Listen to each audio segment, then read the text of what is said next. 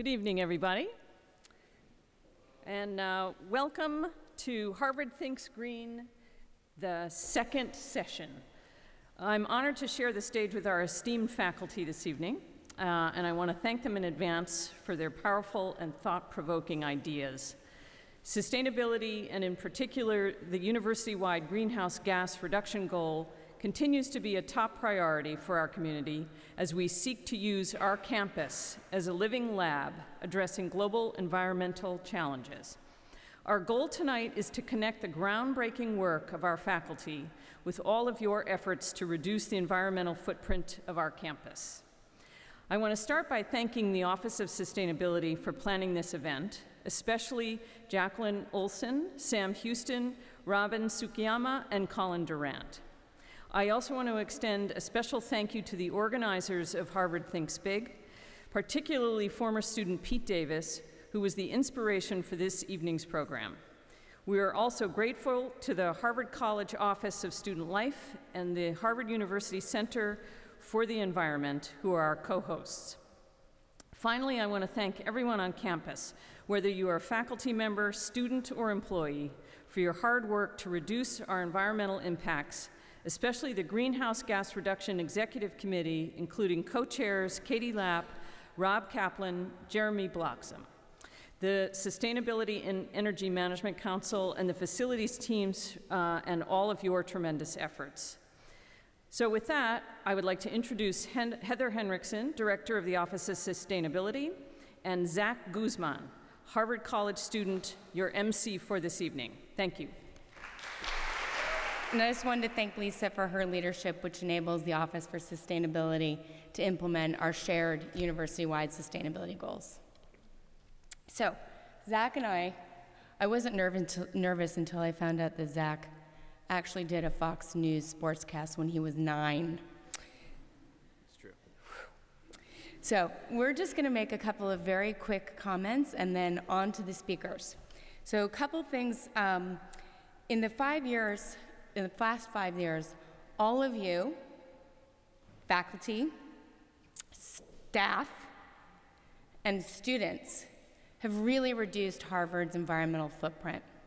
And one metric we're especially excited about is the progress we've made on our 2006 to 2016 goal to reduce Harvard's greenhouse gas emissions by 30% with growth. So far, the campus has grown 13%. So you might logically think the growth is up, the emissions are up. Yet, the emissions are down 7.3% net of growth. Together, we can continue to reduce our energy and emissions on campus and make the place more sustainable. So, to that end, are there any class of 2016 members in the audience? All right, awesome. So we're counting on you, especially, to help us make it happen, because this goal ends in 2016. And for more news on our progress in sustainability and how you can join us, on October 22nd, President Faust will be releasing Harvard's first ever university wide sustainability report. And I'd like you to do three things. You, all your friends, the staff, and faculty in the room.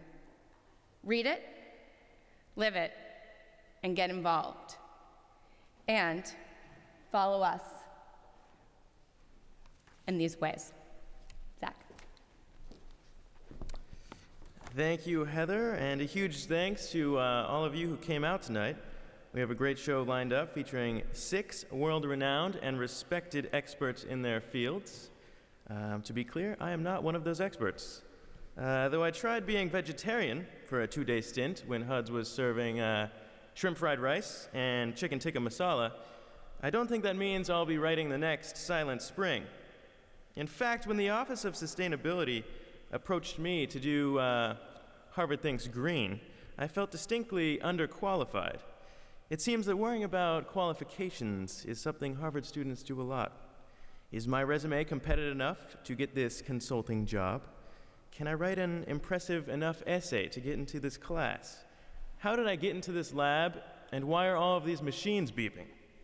But amidst Harvard's culture of superlatives, of wanting to be the most qualified, the most competitive, Harvard Thinks Green offers an oasis. This is an event meant to enthrall and inspire, an event where we can come together and think collectively about the environmental problems that affect us all. What is beautiful about tonight is that there are no prerequisites to making a difference. The only qualification is simply to care.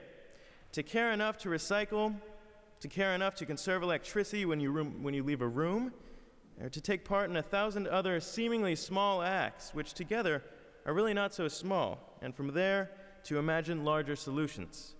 Before we introduce our speakers for the evening, I'd like to invite you all to think about how you can implement these green ideas into your own personal green lives. I hear dinner tomorrow is shrimp fried rice, so you know where I can start. Thank you.